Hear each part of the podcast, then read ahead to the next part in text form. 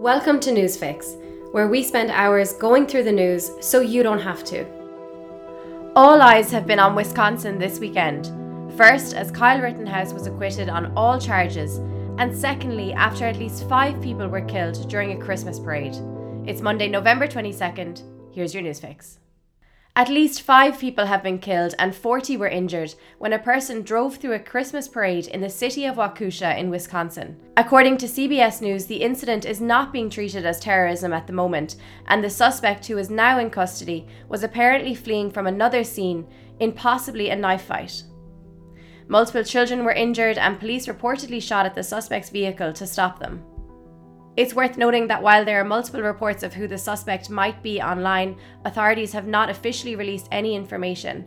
It's also worth noting that at this point there is nothing to suggest this incident is connected to the outcome of Kyle Rittenhouse's trial on Friday. In the newsletter this morning, we've included a video of the moment the red SUV arrived at the parade, but we have not included some of the graphic content that has been featured online. Now let's look at why else Wisconsin has been in the news this weekend.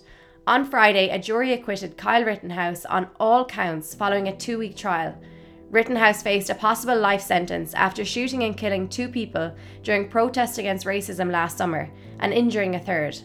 In terms of the background here, let's take it back to the summer of 2020. Weeks after the murder of George Floyd by police officer Derek Chauvin, another black man called Jacob Blake was shot in the back seven times by an officer. The police were responding to a domestic incident, and at the time there was an arrest warrant for Blake relating to charges of other domestic violence incidents and a sexual assault.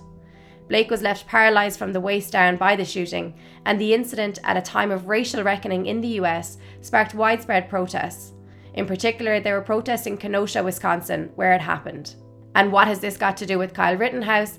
Well, Kyle and a friend crossed state lines in what he said was an effort to protect businesses from the looting that occurred during some protests. Rittenhouse, who was 17 at the time, was armed with an AR 15 style weapon. During that night, as mentioned, he shot three men, killing two of them. And back to Kyle's trial, the jury deliberated for more than 24 hours before delivering the not guilty verdicts. While many were shocked by the outcome, a number of legal experts over the weekend said they were not surprised. And in the newsletter, we've included an excellent article outlining the key moments and the determining factors in the outcome of that trial. Now, in sports news, Ollie out. In expected news, Ole Gunnar Solskjaer left his role as Manchester United's football manager on Sunday, following a few disastrous results in recent weeks. The statement from the club made it clear Ollie will, quote, always be a legend, adding his place in the club's history will always be secure. Michael Carrick now takes charge for forthcoming games, with the club looking for an interim manager by the end of the season. And Ollie gave an emotional departing interview, which we've included in the newsletter, that has been viewed more than 3.4 million times in less than 24 hours. In terms of what else is going on in sport, the president of the International Olympic Committee spoke via video call to Peng Shuai, the Chinese tennis player who raised concerns recently. In a 30 minute call, Peng reportedly said she is safe and well, but would, quote, like to have her privacy respected at this time, and it's a story we'll keep an eye on for any further developments. Now, in the pandemic, in light of the reintroduction of some coronavirus restrictions, a number of protests occurred across Europe over the weekend. While the protests varied in size and over slightly different reasons, there were anti lockdown and anti vaccine demonstrations reported in Belgium, the Netherlands, Austria and Italy, Switzerland, Denmark, and Croatia. In some instances, police used water cannons and tear gas to disperse the crowds.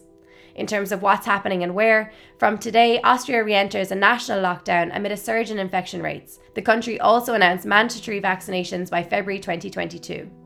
Also, from today, in Croatia, only people with vaccine certificates can enter public and government buildings. And in the Netherlands, the country is in a partial lockdown. As CNN noted, it is now planning to limit access to certain venues for those who are not vaccinated.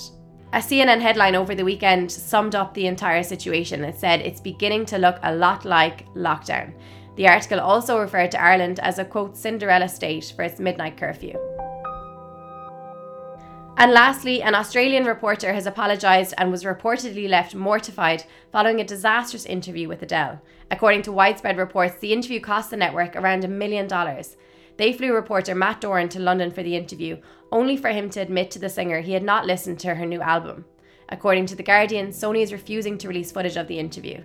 But we'll leave you with a sweeter moment of a lovely reunion between Adele and an influential teacher she had as a child. That's today's fix. Have a great day.